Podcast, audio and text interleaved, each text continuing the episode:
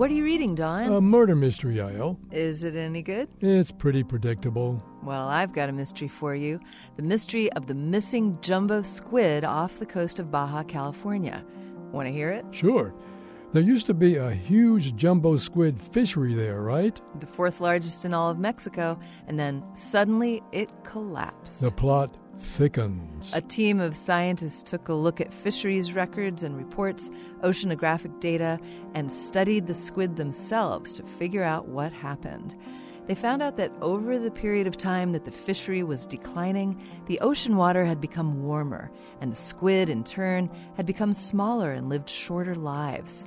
In the past, the Gulf of California had warm El Nino waters, inhospitable to jumbo squid, followed by cooler La Nina waters. In the past decade, though, La Nina has been absent, and the water has stayed warm for longer periods of time, which makes conditions difficult for both jumbo squid and their prey.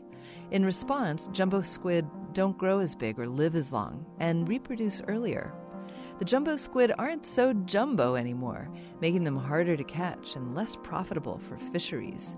The researchers acknowledge that overfishing could have contributed to the decline, but the fact that the squid have gotten physically smaller tells us there's something else going on.